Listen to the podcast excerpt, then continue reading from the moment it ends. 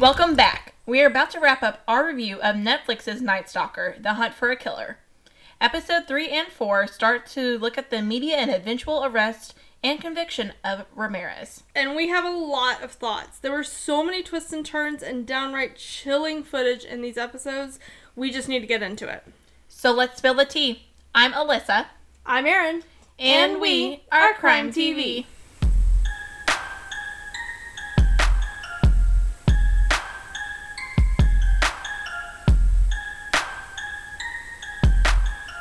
So, episode 3 opens up with a list of 20 or so victims that just flash in front of the screen real quick. And it was bananas of how fast they were coming up because I was literally thinking in my head, like, oh, I need to keep a k- tally now. I did. I kept a count for I- until they started flashing super fast, and then I was like, oh no. I was like, oh, I needed to get a tally. Here's a good spot for me to do that. And I started tallying them, but then it was happening so quick I couldn't get my tallies fast enough. I was like, a lot of victims. That's how many there was. A lot.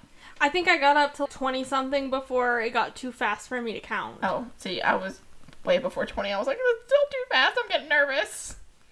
It was it did open on a good bit of chaos. Yeah. And and then even more chaos.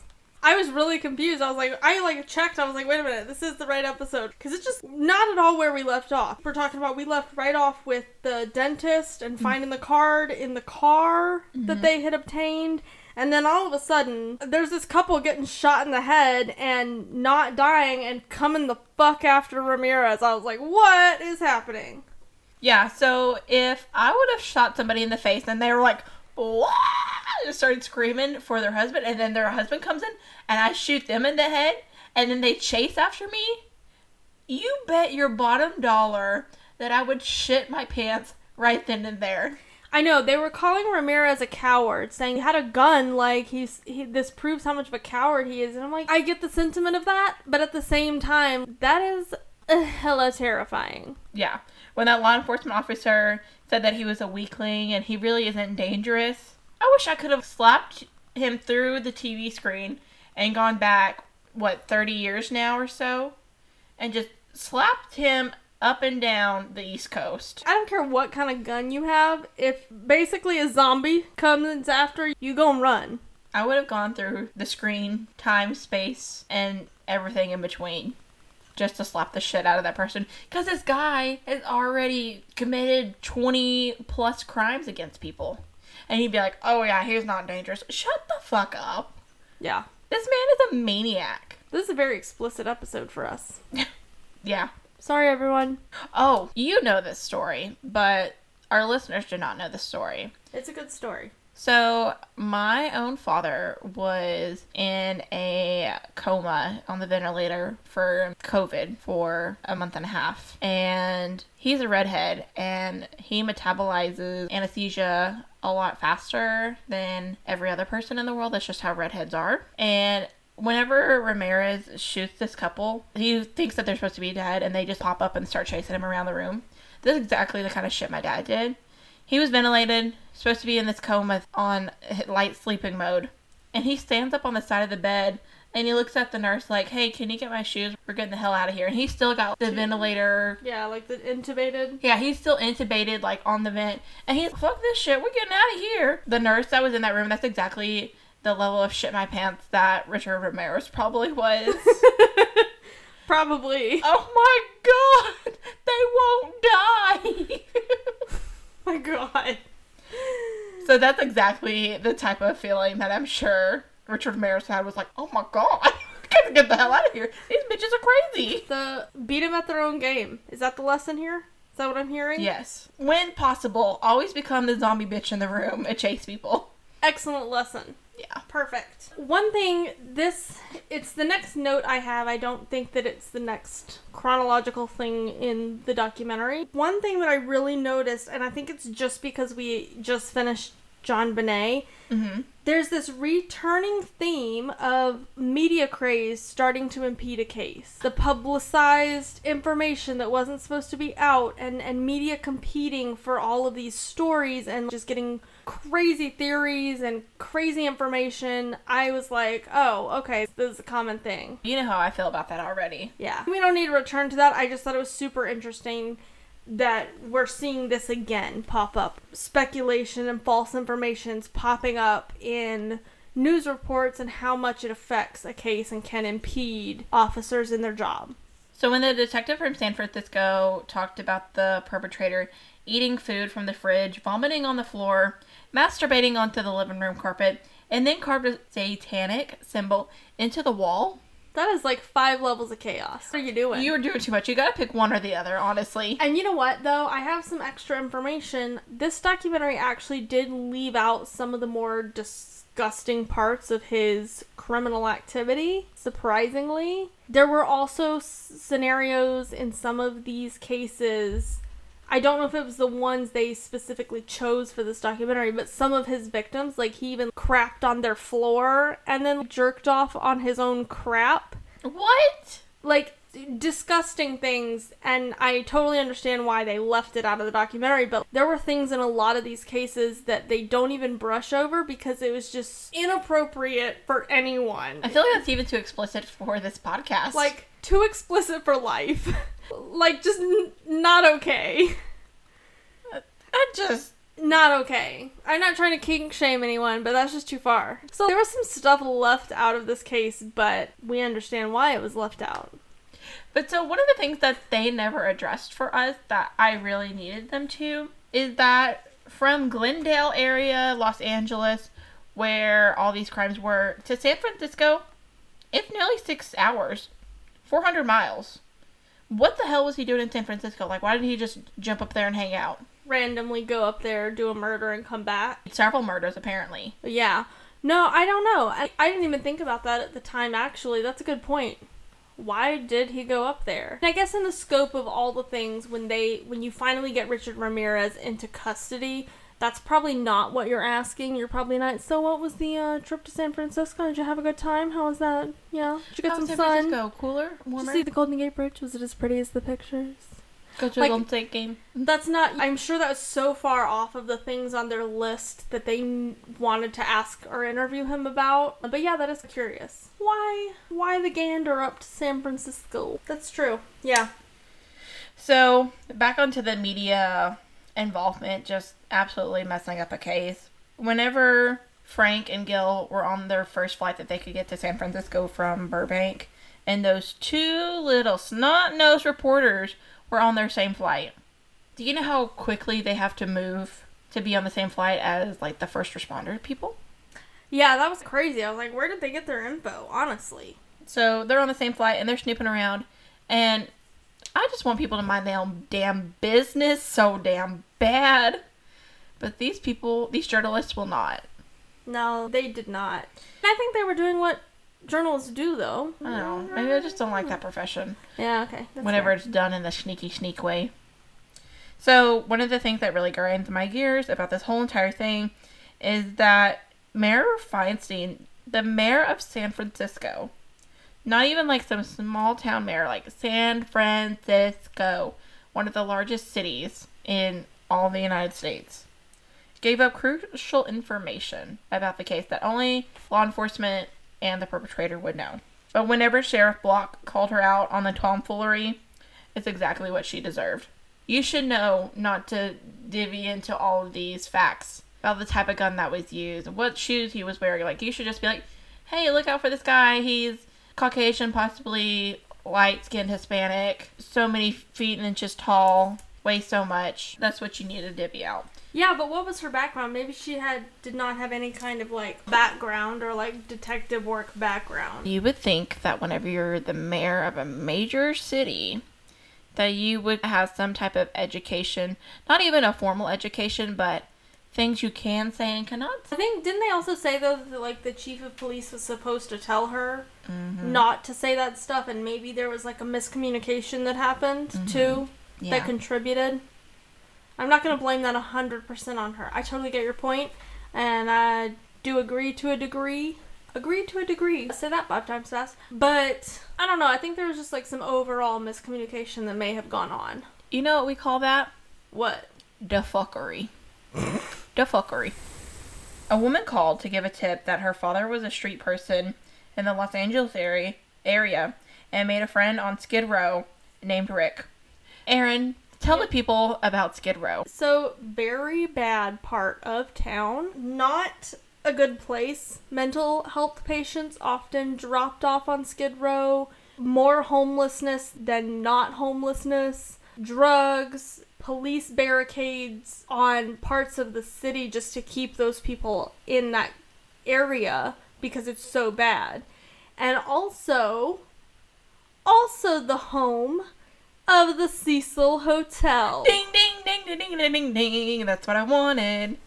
Okay, so in the scene where the San San Francisco detective and this friend Armando were having their exchange, Armando acts like he doesn't know anything. He he's giving this I ain't no snitch vibe. And honestly, that's me. I'm not gonna snitch on you, Erin. You wouldn't snitch on a full blown serial killer, Alyssa? Okay, but hold on.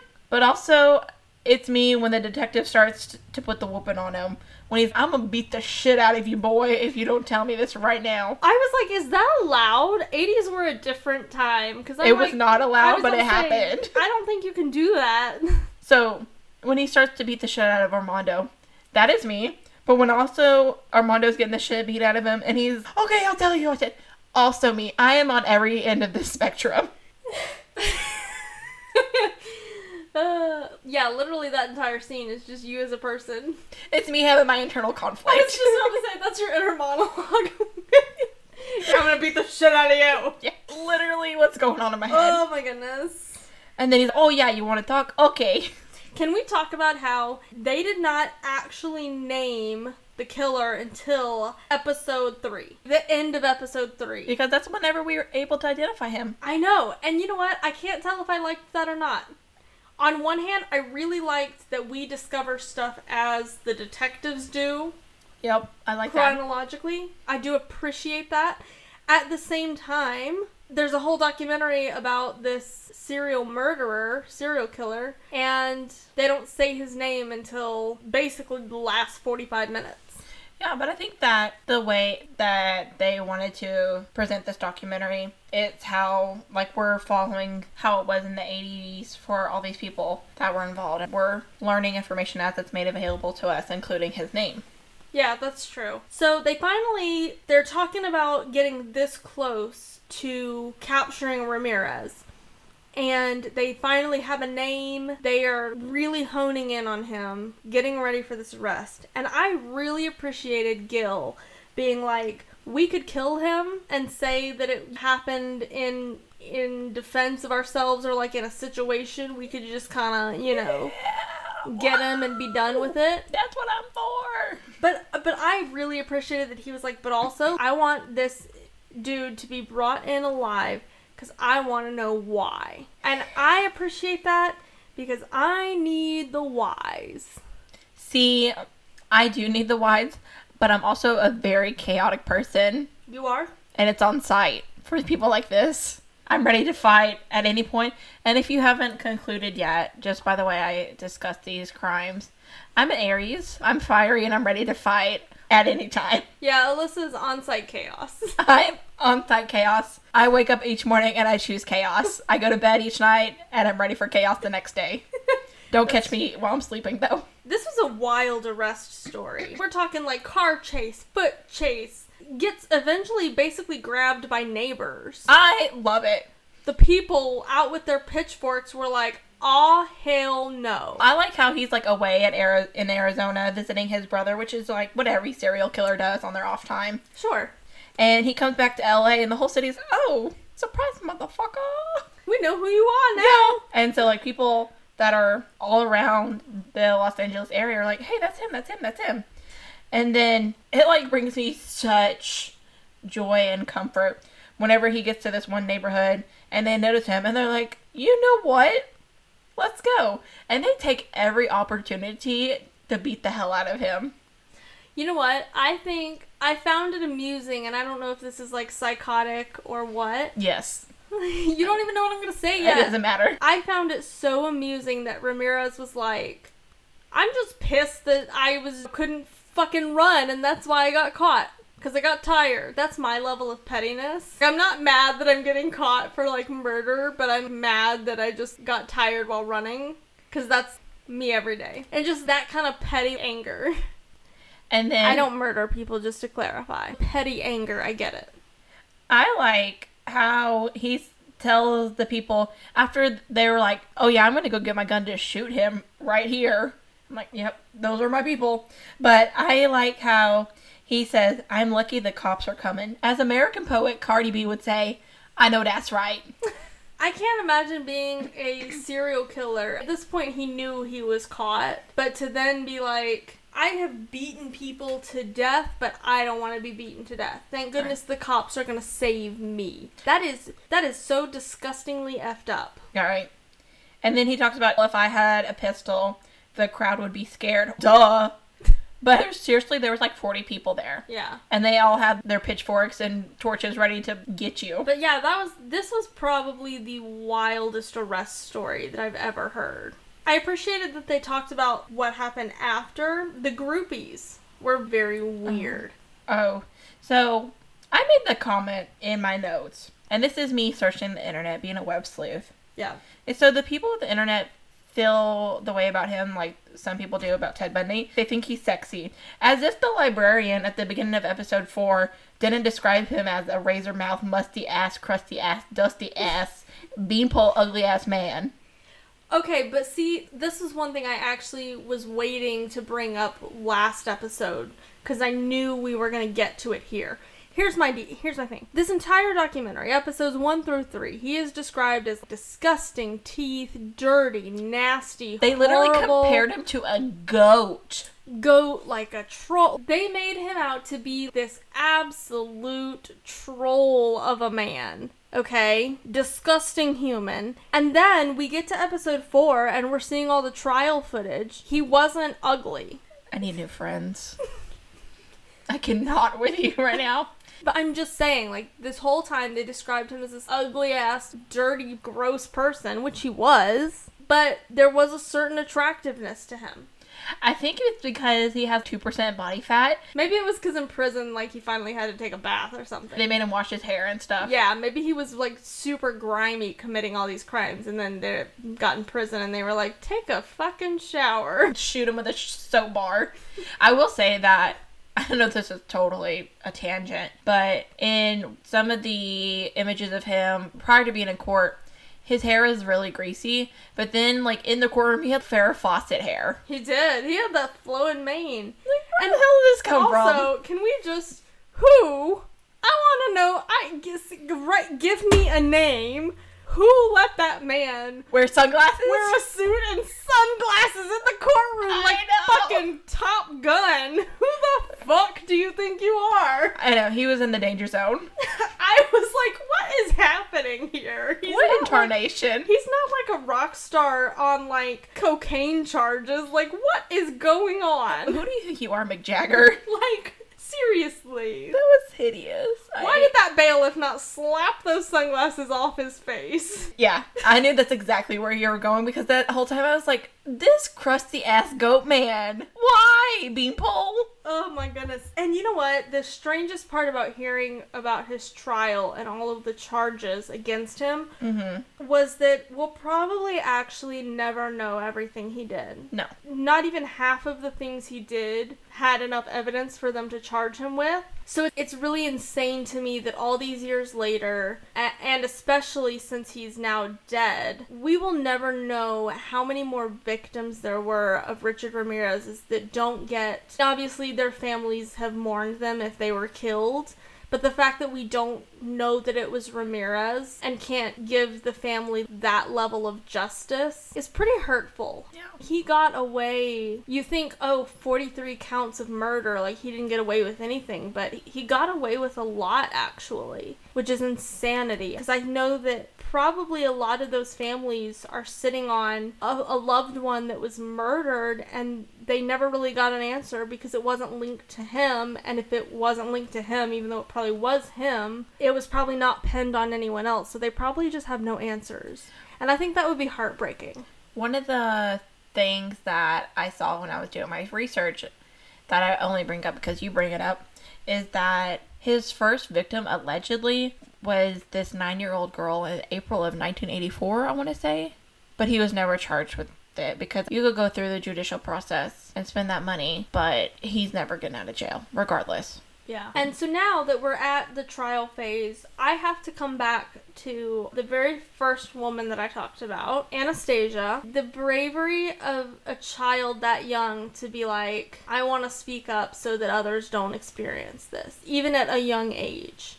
That is just mind blowing to me. And and I was a little mad that they didn't move forward with those charges. She was as a child willing to speak about that to stop it from happening to other people and to bring justice to his other child victims. And as adults, they were just, this is too difficult to talk about, so we're not going to charge him. Yeah, And and I get it that the time and money and resource when he was already going to be jailed forever, Mm-hmm. basically. But I don't know. I was a little mad that they didn't give her the chance to speak out and show the crimes that he had done. let me give you a different perspective. Okay. We're doing a lot of that. I know because it's really hard. But uh, to put a dozen or more children into this, where maybe they were so young that they could work through just general therapy to work through that kind of issues that's going to linger with them for the rest of their lives. But then I think it would impact them harder if they had to remember every single detail and see him in court and go through every tiny little detail and emotion that went with these attacks on these children. I think you're beating a dead horse at that point and it's at the expense of the children. If I went through a traumatic thing like that, I would just want to walk away from it instead of going through probably months worth of trials. Okay, that's fair. I see that point of view. I think as a parent, I'm not a parent, but I'm protective over some small children, and I wouldn't want to put them on the stand where they have to testify and talk about it. If I knew that the bad guy was going away forever, I would be satisfied with that and walk away with a less damaged child. Yeah, I, I think where I initially was upset about that was I think really because of the bravery of Anastasia as a kid being able to stand up and say, I want to talk about this, like, to help others. Yeah. So I guess that's why I was initially upset that they didn't go through that. But I, I do, yeah, you're right. I understand that point too. That's a good point. Can I give you some fun, not fun facts, these are not fun facts, some backstory that might make you think a little bit differently? Yes. So, episode four starts with them talking about some sexual sadism that he was exposed to whenever his cousin came back from Vietnam and showed him pictures of women that he raped, tortured, and murdered. And that same cousin shooting his wife in front of Richard Ramirez and how that impacted him. But they didn't talk about the traumatic brain injuries that Richard Ramirez experienced as a young child. Oh. When he was two years old, a dresser fell on top of him, crushed him, and nearly killed him. And he was knocked unconscious and had a severe gash across his head, probably messed up his brain. And then at five years old, he was knocked unconscious again by a swing in the park that his sister was swinging on and had a major laceration across his head as well. He suffered abuse at the hands of his father, and of course, the cousin incidences. I think all those things lead up to him becoming the Night Stalker. But then I went into the Journal of Violent and Aggressive Behavior, and the University of Glasgow posted this journal article. It's the neurodevelopmental and psychosocial risk factors in serial killers and mass murderers. Okay. Dropping some science on us I know. So they analyzed like every bit of mass murderer, serial killer autobiographies, research that they could find, and they compiled a list of 239 eligible killers. 28% of them were to have high probable or possible autism spectrum disorder. And that's compared to the 1 in 100 probability across the globe. 21% had suffered a definite or suspected head injury and then 55% of those people have autism spectrum disorder and or a head injury and or had experienced psychosocial stressors such as a significant traumatic event during childhood Wow. so i say that because it was later found that it's very likely that Ramirez was on the autism spectrum disorder, or he had autism to some degree, and that, of course, he had traumas and he's experienced stressful, traumatic experiences in his life as a young child. So he has all three that kind of are prone to becoming serial killers. Yeah. So we get into the discussion of nurture versus nature.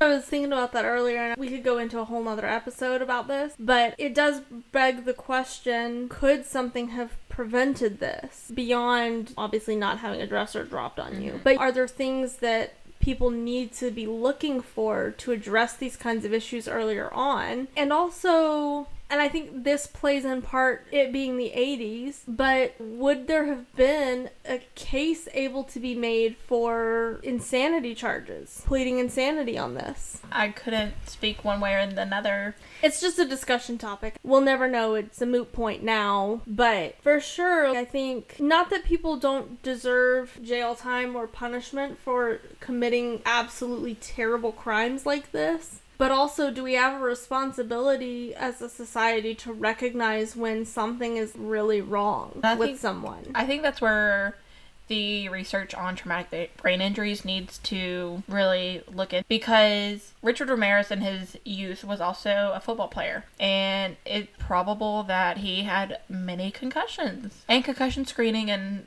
that type of research was not as advanced as it is now. But you also look at somebody like Aaron Hernandez, who had multiple concussions and committed a murder. So I would be very interested to see how many of these serial killers have traumatic brain injuries and Yeah, that would be that really plays into it. interesting. yeah. Good point. Okay, now we have to talk about. We're not quite finished with episode four. Oh. We've got to talk about this ending.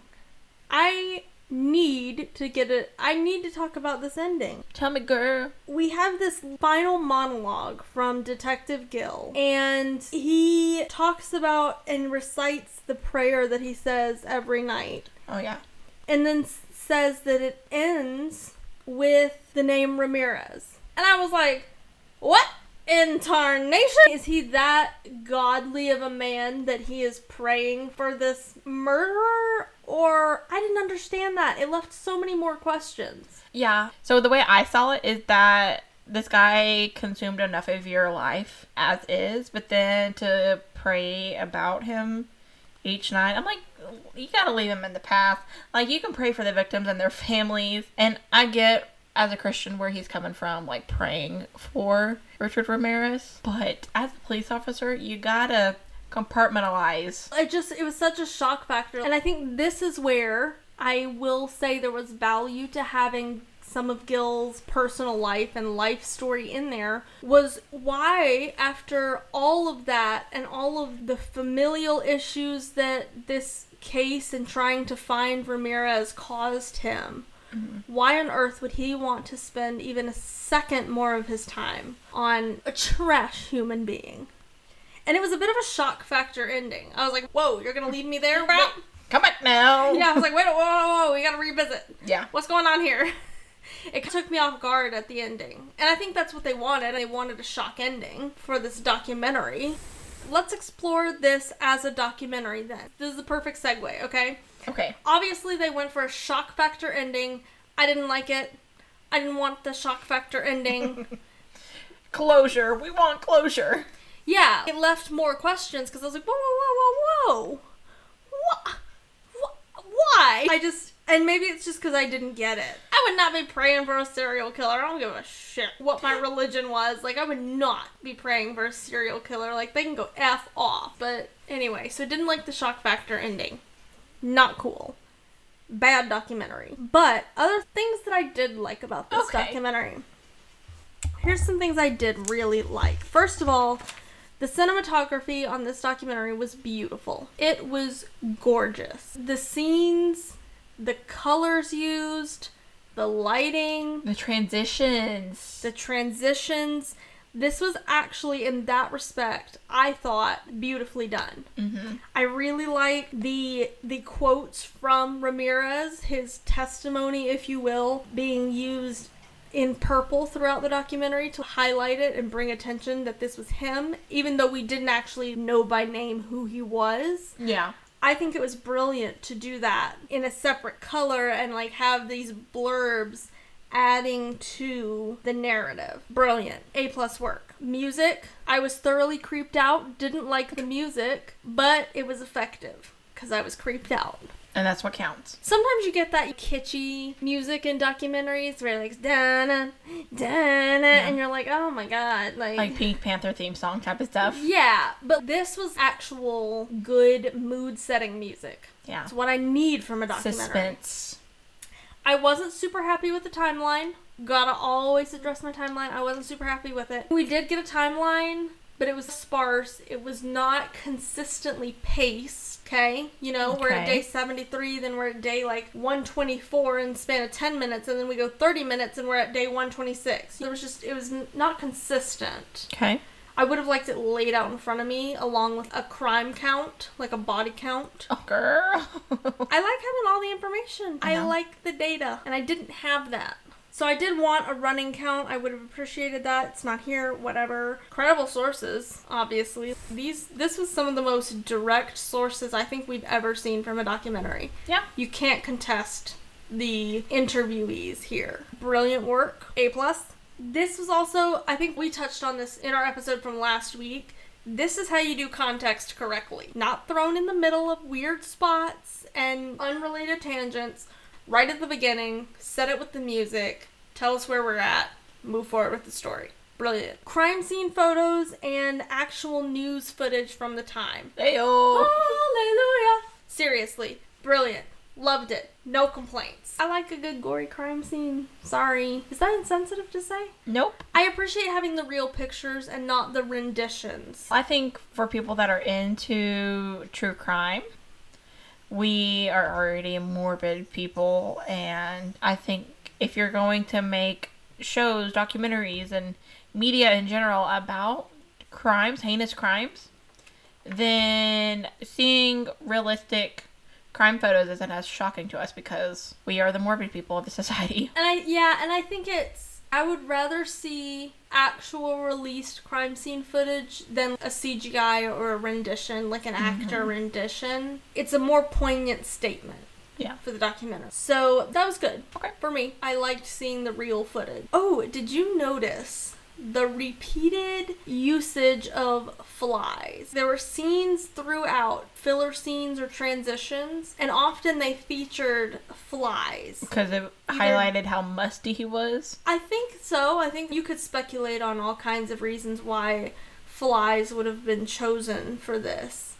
But I noticed that a lot of the transitions, especially in the first two episodes, featured flies. Just doing something mundane, like one caught in a spider web, one floating in a bowl of water, one crawling on the windowsill. It was very mundane little things, but there was all this like close up macro cinematography with flies.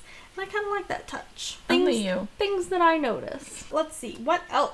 The older news clips to supplement the story, like when it showed Gil doing his PSA to all the officers. Yeah. And it was like actually him back And- in eh, the day. Yeah, and it looked like somebody cr- crime cop film. Uh, hey guys, Gil here, Los Angeles PD, Homicide Division.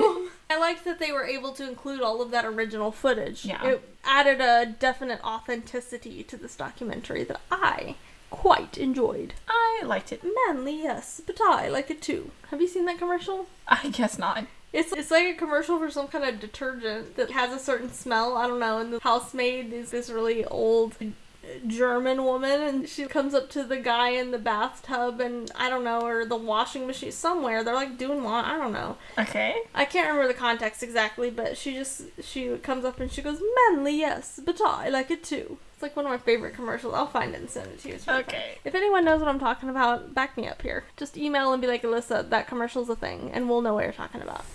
Yeah, final review of this documentary. Alyssa, how many cups of tea are you going to give this documentary as a whole? Whole picture overall. Hmm. Where are we at?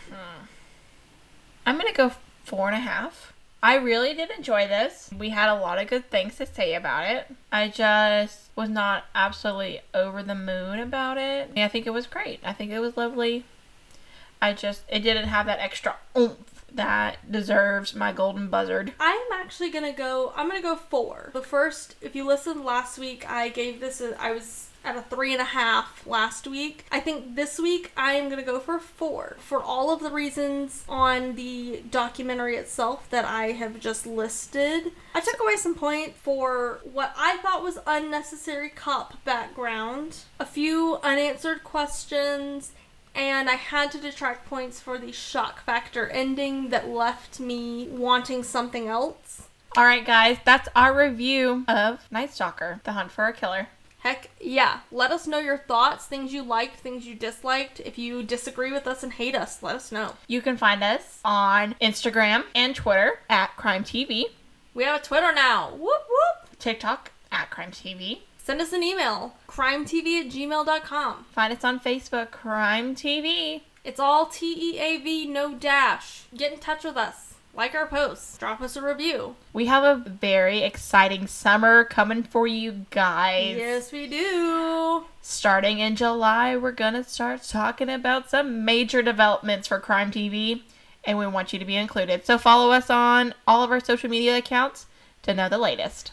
And before we forget, what episode are we doing next week? What do you need to watch to prepare for? Our listeners need to be prepared for The Sons of Sam, A Descent into Darkness. It is Netflix's brand new docu-series. Earlier this month, we made a post saying that we were going to do all of them on the very last Monday of the month. Seeing as how this documentary is the same setup as Night Stalker, we decided we're going to break it up into two episodes The Sons of Sam.